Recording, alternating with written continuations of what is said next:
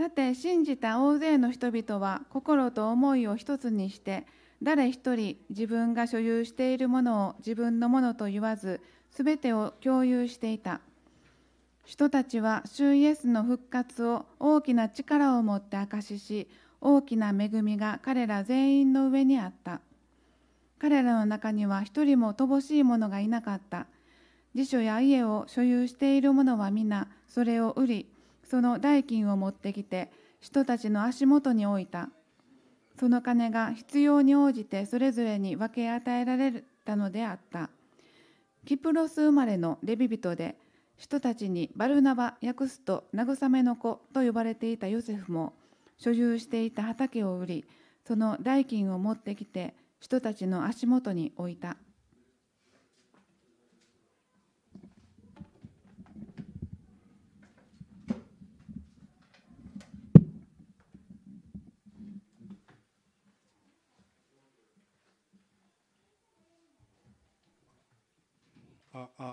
おはようございます。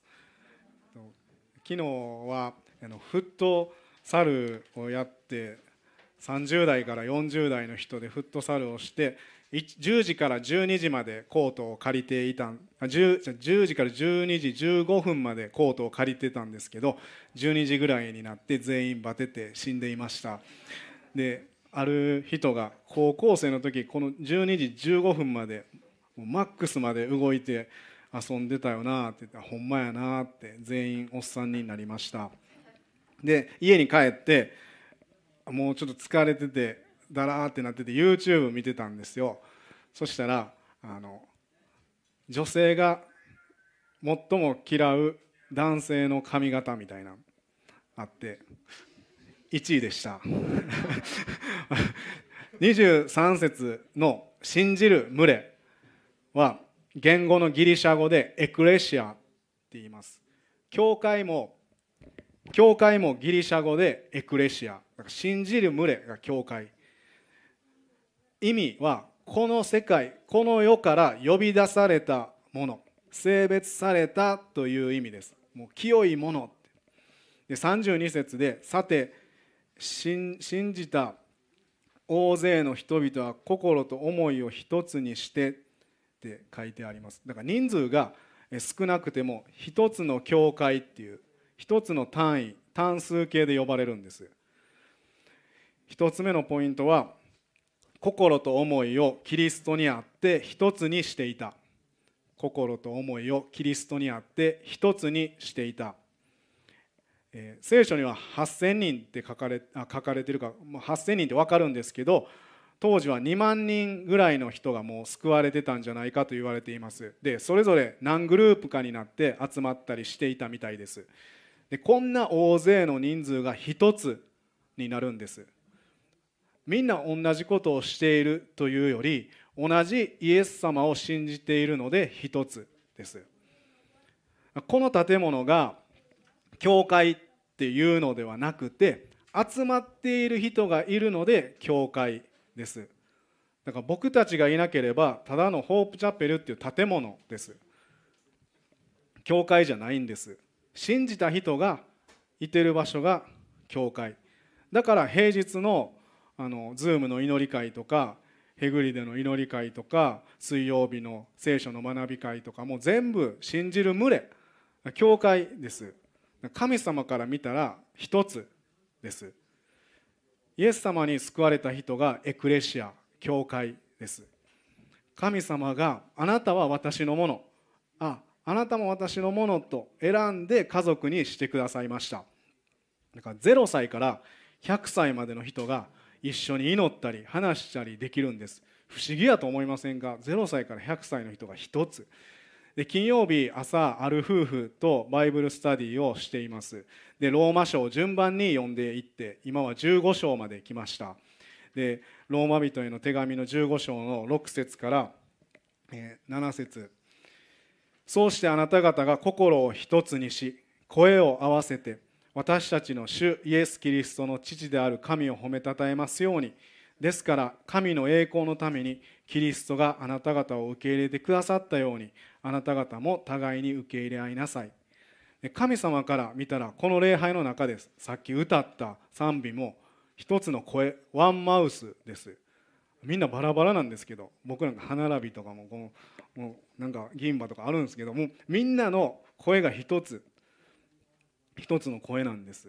でその聖書を読んでる中で教えられます。毎回会話の中で、あ、そうやなって。それから午後は男性一人と、今は黙示録を読んでいます。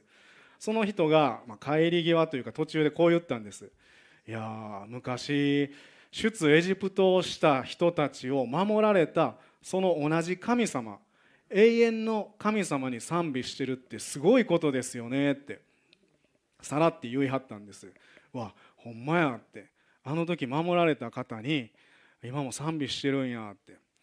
この奈良市の小さな場所で捧げている礼拝と、世界でイエス・キリストの名前で礼拝している教会が一つなんです。はっていうことですけど、一つです。国籍や生まれ育ち関係ないんです。どの年代の人も救われるっていうことを教えてもらいます。で、昨日はフットサルでホープからは5名参加したんですけど、その中でニュージーランドから来てる人の話を聞いたんです。聖書を読むようになったきっかけ、イエス・キリストを信じるようになったきっかけ、日本に来るようになったきっかけ、詳しくは言わないのでまた後で聞いてみてください。はい、最後聞いた言葉は、聖書を読んで涙を流して父なる神様を信じた、日曜日の神様だけじゃなくて平日もずっとおられるって言っておられました。それを聞いて、僕たち同じ天のお父様神様を信じて礼拝しているんやなって、こうハンドル握りながら、涙はちょっと我慢してこらえましたけど、感動しました。日本から直線距離で考えたら9346キロ離れてるんです。そんな距離なんかも超えて、血はつながってないし、お父さんとお母さんも見たことないし、おじいちゃんも知らないんですけど、家族なんです。イエス様信じたことによって、すごい不思議ですよね。私たちは一つ教会です。詩編の2章の4、使徒の2章の44、45に書かれていることもまた同じことが書かれてるんです。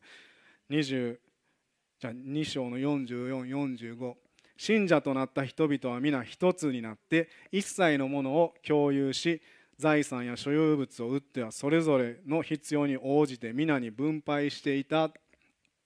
で、2章と4節一緒やんって、同じこと書いてるやんって思うんですけど、2回書かれてるっていうことは大切なんですけど、違うことがあります。2章ではまだ迫害が始まってないんです。イエス・キリストは俺らの救い主と言っても脅される危険はこの時みたいにないんです。けど今日の箇所は国の指導者に、おいお前らって、イエス・キリストっていう名前を使ったらどうなるか分かってるやろな、ちょっと前キリストがどうなったかお前ら知ってるやろって、1対1でもキリストを伝えたらあかんぞ、1対2万人でもあかんぞ、今日は見逃したろ行けっていう事件があった後が今日の箇所なんです。で、ペテロとヨハネがリーダーとなって2万人以上の人と祈ったことは、神様こんな状況ですけどあなた知ってくださっていますよね、大胆にイエス様のことを語らせてくださいだったんです。迫害の中知恵を持って伝えていこうってみんなでなるんです。教会が、教会全体の試練なんですが一つで、そんな教会では32節、さて信じた大勢の人々は心と思いを一つにして、誰一人自分が所有しているものを自分のものと言わず、すべてを共有していた。2章の時から教会が始まってずっと集まっていた人がお互いに共有し続けてるんです。なんでこんなことができるんでしょうか。32節の共有っていう言葉は、ただ物をあげるとかお金をあげるとかの次元ではありません。ギリシャ語でコイノニアです。交わり、援助、献金っていう言葉でも使われています。当時はコロナじゃないので、教会に家から持ってきたパンとかおかずとか、日本で言ったらおにぎりとかで一緒に食べたり、礼拝終わった時に会話があったと思います。で、ご飯食べながら、あれこの家族のお弁当少ないなとか、今大変なんかなとか、子供さん多いし大変なんやなとか、あれこの人お父さんいてないんかなとか、その共有してる中で家族を知っていきます。である人は「神様」って「あの家族を憐れんでください」って祈ったり「あこの人にこれあげたいな」って、でもまず神様に祈ってからそれを共有していたと思います。実際も僕の話なんですけど、僕たち兄弟4人で母が1人 だったんですけど、もうその時教会の先生や教会学校の先生が家に来てよく僕たち4人と遊んでくれました。で家のタンスがないからっていうので家の洋服ダンスも作ってくれたりもしました。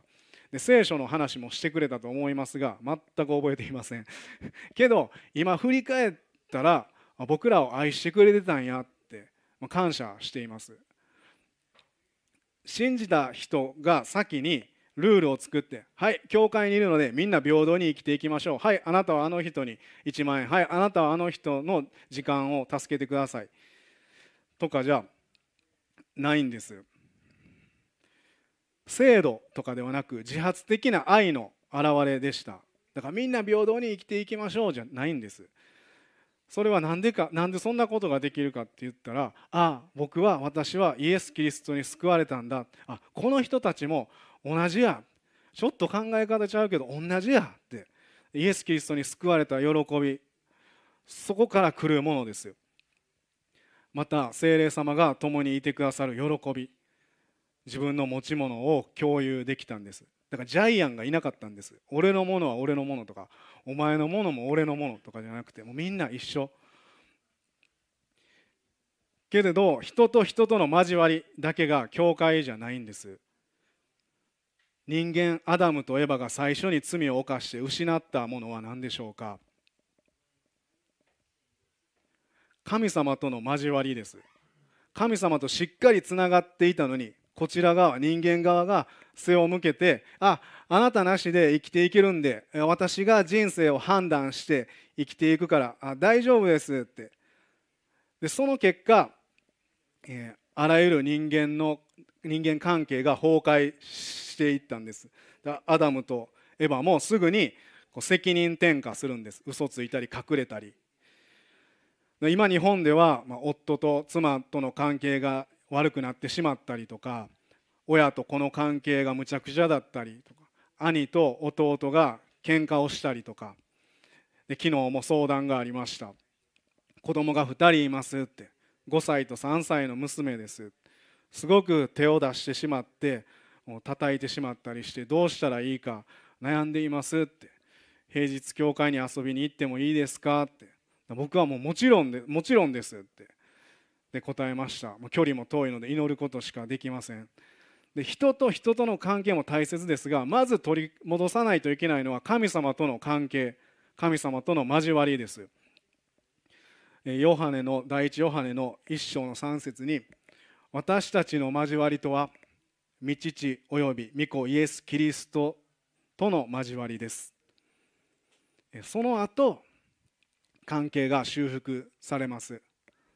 でもう一個は第一コリントの1章9節、あなた方は神の御子、私たちの主イエス・キリストとの交わりに入れられました。キリストとの交わりに入れられたんです。集まっている2万人以上の人もまずイエス・キリストとの関係が回復して交わるようになりました。仲良くなるだけの仲良しクラブ以上のものです。でヨハネは第一ヨハネの1章の7節で、もし神が光の中におられるように私たちも光の中を歩んでいるなら、私たちは互いに交わりを保ち、御子イエスの血はすべての罪から私たちを清めます。清い関係です。イエス・キリストによって罪のない者同士の集まりです。すべての罪からって書いてるんです。過去の罪じゃない、すべての罪から。だから本当に交わるっていうことは大切です。イエス様のことをお互い話していたから、イエス様ってな、こうやで、ってそれで共有できたんです。で、土曜日に掃除にいつも来てくださっていた80代半ばの方はこうコーヒー飲みながらこう教えてくれるんです。家内は用してくれるからって、食事のことも何から何までほんまに感謝してるって。娘たちにはキリストさんを、イエスさん教えられたからなって、毎日朝起きる時に立ち上がる時に今日も神様に生かされてるおしと思って起き上がるんですと、コーヒー飲みながらチョコレート食べながら言っておられました。そしてよく最後に祈って帰っていました。家族に伝えてもらった恵みというか思いをいつも喜んで語ってくださいました。家族にイエス様を教えてくれたことと、仕事で頑張って地下鉄こしらえたってずっと教えてくれていました。木曜日は太田優作先生のところに行ってまた一緒に話させてもらいました。8年前のスリランカの事故のことを話してくださいました。今も少ししびれていてこわばりが残ってるけれど、すっかり完治していない弱さとともに生かされていることで広げられた気もする。今まで歩けなかった人の気持ちとか考えたことなかったけど、こんなに辛い思いしてるんやって、神様の理解と人間理解が広げられた気がすると言っておられました。信じた人の会話の真ん中にはイエス・キリストがいてくださいます。絶対、どんな人であっても。33節、使徒たちは主イエスの復活を大きな力を持って証しし、大きな恵みが彼ら全員の上にあった。主イエスの復活の大きな力を持っての大きな力は、英語でグレートパワーって書いてました。で、言語のギリシャ語を調べたら、メガデュナミスって、デュナミスはダイナマイトの語源です。で、メガダイナマイト、すごい力です。使徒の働きの一章の8節、しかし聖霊があなた方の上に臨まれるとき、あなた方は力を受けます。そしてエルサレム、ユダヤとサマリアの全土および地の果てにまで私の証人となります。あなた方は力を受けますの力も同じ言葉です。聖霊をいただくときに力を受けたんです。感じても感じなくても。前も話したんですけど、自衛隊の時にダイナマイトではありませんが TNT 爆弾を作る訓練がありました。で、ジュースの缶をめっちゃ離れてる場所に置いて、でその爆弾を置いて、そして離れてスイッチを押して爆発っていうのを観察するんです。だから時間が経つと押してボーンってなるんです。そして後でカンカン見に行ったらないんです。どこにもジュースのカンカンがなくて、そこにあったものをなくすほどの力があったんです。ダイナマイト、TNT 爆弾。神様の力はそれ以上にすごいです。過去の自分の罪悪感、罪がなくなるぐらいに力を受けるんです。もうくよくよしなくていいんです。あんなことしたな、こんなことしたから今俺こんなんなんかなとっていうのを、神様がそれを吹っ飛ばしてくれるんです。この宇宙、世界、人間を作られた神様の力がこの人間に入ってくださるんです。ほんまやったらもう死ぬぐらいのことです。清い方が入られた。この人間のうちにその力が入ってくださったんです。そして復活したキリストを信じることができるんです。この人間の価値観というか、頭の中で死んでよみがえるなんか考えれないです。けれど復活はある、復活されたって信じさせてもらえてるんです。すごい力です。そして自分の内側から超えて、エルサレム、ユダヤとサマリアの全土、地の果てにまでイエス・キリストのことを言いたくなります。言いたくなるっていうことは、いただいた力によってイエス・キリストが救い主やって分かるから言えるんです。だから大きな力をいただいて証をした。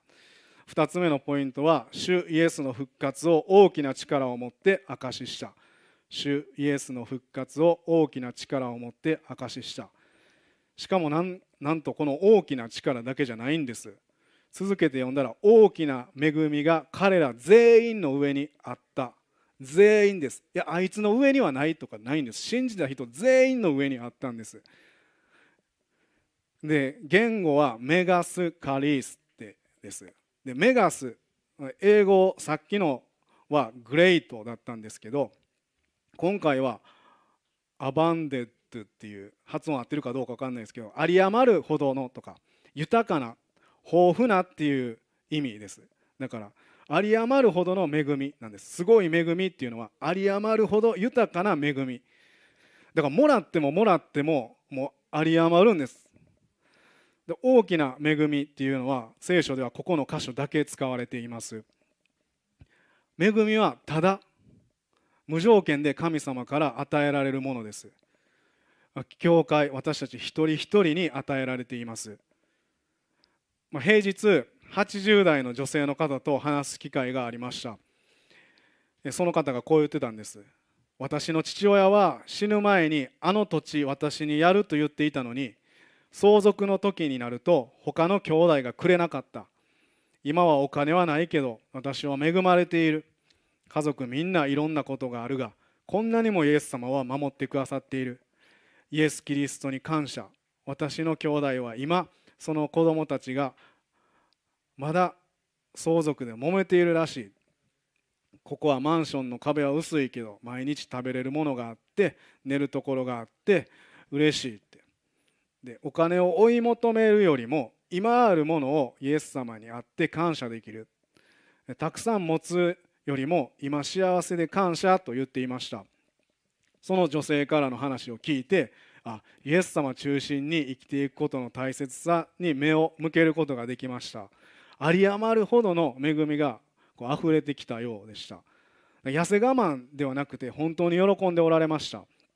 最後に一緒に乗って帰りました。で、帰り道で思い出した御言葉は詩編の103編の1節から5節。我が魂よ、主を褒めたたえよ。私のうちにあるすべてのものよ、聖なる皆を褒めたたえよ。我が魂よ、主を褒めたたえよ。主がよくしてくださったことを何一つ忘れるな。主はあなたのすべての咎を許し、あなたのすべての病を癒し、あなたの命を穴からあがなわれる。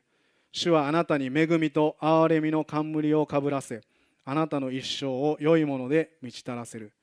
あなたの若さはわしのように新しくなる。普通、年を重ねて置いていくだけのように感じますが、聖書は新しくなるって書いています。だから古くなっていかない、いくんちゃうんです。新しくされて生きる。で、その女性は新しくされて、笑顔で教えてくれました。3つ目のポイントは、大きな恵みが全員の上にあった。大きな恵みが全員の上にあった。イエス・キリストが中心の集まりでした。34、35、彼らの中には一人も乏しい者がいなかった。寺所や家を所有している者は皆それを売り、その代金を持ってきて人たちの足元に置いた。その金が必要に応じてそれぞれに分け与えられたのであった。そんな中、乏しい人が一人もいなかったんです。平等だったって書いてないんですよ。乏しいものがいなかった。土地や家を売って必要なところへ人へと分け与えられていきました。このエルサレムの教会は貧しい教会だったそうです。けれど世界で最初の教会ができて、この教会が最初で、そして世界へと福音が広がっていったんです。ほんで、この小さな島国の日本にもイエス様って言ったら分かる人がいるんです。2年前に行ったローザンヌ会議で30代から40代の牧師先生が集まる会議だったんですけど、韓国語、英語、中国語とかいろんな言葉が飛び交う中、全然僕英語も韓国語も何もできないのでずっとヘッドホンつけててこんな感じのやつになってましたけど、ドイツ人の宣教師の人が話してくれました。講談に立って、私は農業のプロフェッショナルとして英国で仕事をしています。御言葉をお読みします。第一歴代史の29章の11。主よ、偉大さ、力、輝き、栄光、威厳はあなたのものです。天にあるものも地にあるものもすべて主よ、王国もあなたのものです。あなたはすべてのものの上に頭として崇められるべき方です。富と誉れは御前から出ます。あなたはすべてのものを支配しておられます。あなたの御手には勢いと力があり、あなたの御手によってすべてのものが偉大にされ、力づけられるのです。で、この国は許さない、仕返し、プライドがすごいです。イエス・キリストと大声で伝えることはできません。また偉いさんは女性をおもちゃのように扱います。どれだけ歩いてもクリスチャンには出会えません。クリスチャンですと言えないんです。で、見せしめで公開処刑されて殉教していった人がたくさんいます。喜ぶことができない国。私たちにできることは何でしょうか？先生が問いかけるんです。で、みんなシーンってなって「旅行です」って、今はコロナのことで行けませんが、収まったら行けます。で、話は続きます。なぜ旅行がいいのかというと、 100% 現地の国のガイドがついてくるので、ガイドがクリスチャンに出会えて自然と証しができます。言葉ができなくても生き方を見せることができる。あるガイドは私に、なんで違う国同士の人が仲良く旅行できるんですかと聞いてきました。私は、みんな聖書の話、イエス・キリストを信じてるんですよ。国籍とか違うのにですか？はい、皮膚の色、目の色は違うけれど、イエス・キリストのおかげで、みんな兄弟、家族です。国を越えて一致していることで証しになります。ガイドはクリスチャンの旅行者が好きです。また農業のことで一緒に働いている人から、ドイツは東と西と分かれていたのにどのように仲良くなれたんですかって聞かれました。彼らも心の奥底では仲良くなりたいと思っています。この国では4歳から国のリーダーを崇めること、神様の代わりのようなことを教えられます。どこに行っても。で、走り回っている子どもさんっていうよりも、周りに合わせて気を使って、同じその歌を歌って、歩き方も合わせて、国のリーダーの像にお辞儀をします。ロボットみたいです。子どもたちを見て涙が出ました。4歳の子が大人のように周りを気にして生きています。街を歩くとこんなポスターが貼ってあるそうです。アメリカ人を見つけたら殴れ。生まれてから死ぬまで一生イエス・キリストと聞かないで死んでいく人も中にはいます。憎しみ、許さない、敵しかいないっていうことしかこの国では聞かないので、子供は大変な育ち方をしていきます。人と人との距離がもう遠すぎて本音で話せないんです。何かのプロ知識、手に職を持っておられる方はぜひ一緒にイエス様を伝えましょう。と言っても宣教師として働くことはできませんが、一緒に祈れます。もしプロ手に職を持っているなら、道はもうすでに開かれています。私は国のリーダーたちがイエス・キリストに出会うように、子どもたちの未来が明るいものとなるように、許しの心が与えられるようにと農業の仕事をして祈っています。不可能よりも可能があるこの国のために祈ってください。国民の命、経済、時間のために。ここで先生の話は終わりました。自分の持てるものを捧げて、英国で農業の開発を手伝うプロとして入っていっています。殺されるかもしれないのに。なぜこんなことができるんでしょうか。母国のドイツでイエス・キリストを信じて、教会で心を一つにして、思いを一つにして、祈って、聖書の話聞いて、先輩からイエス様ってこんなんやでって、後輩からもイエス様ってこんなんやでって、一緒にしゃべって、聖霊が大きな力を与えてくださって、知恵をいただいた。それで、この国で証しをしています。さらに大きな恵み、力だけじゃなくて、有り余るほどの恵みをいただいたからです。余るってすごい、もういいですって言えるんです。余るっていうことは迫害の中イエス・キリストを述べ伝えてるんです。この同じ神様が私たちと一緒なんです。大きな力、大きな有り余る恵み、僕たちもいただいています。信じた人みんな。日本では大きな国全体の迫害はありませんが、それぞれに小さなことがあるかもしれません。そんな時にこの御言葉を読みましょう。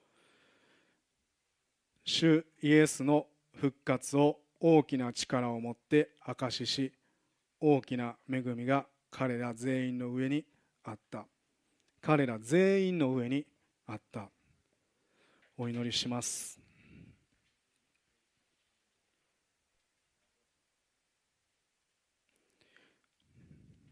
父なる神様、全員の上にあなたの力とあなたの恵みを与えてくださっていることを本当に感謝します。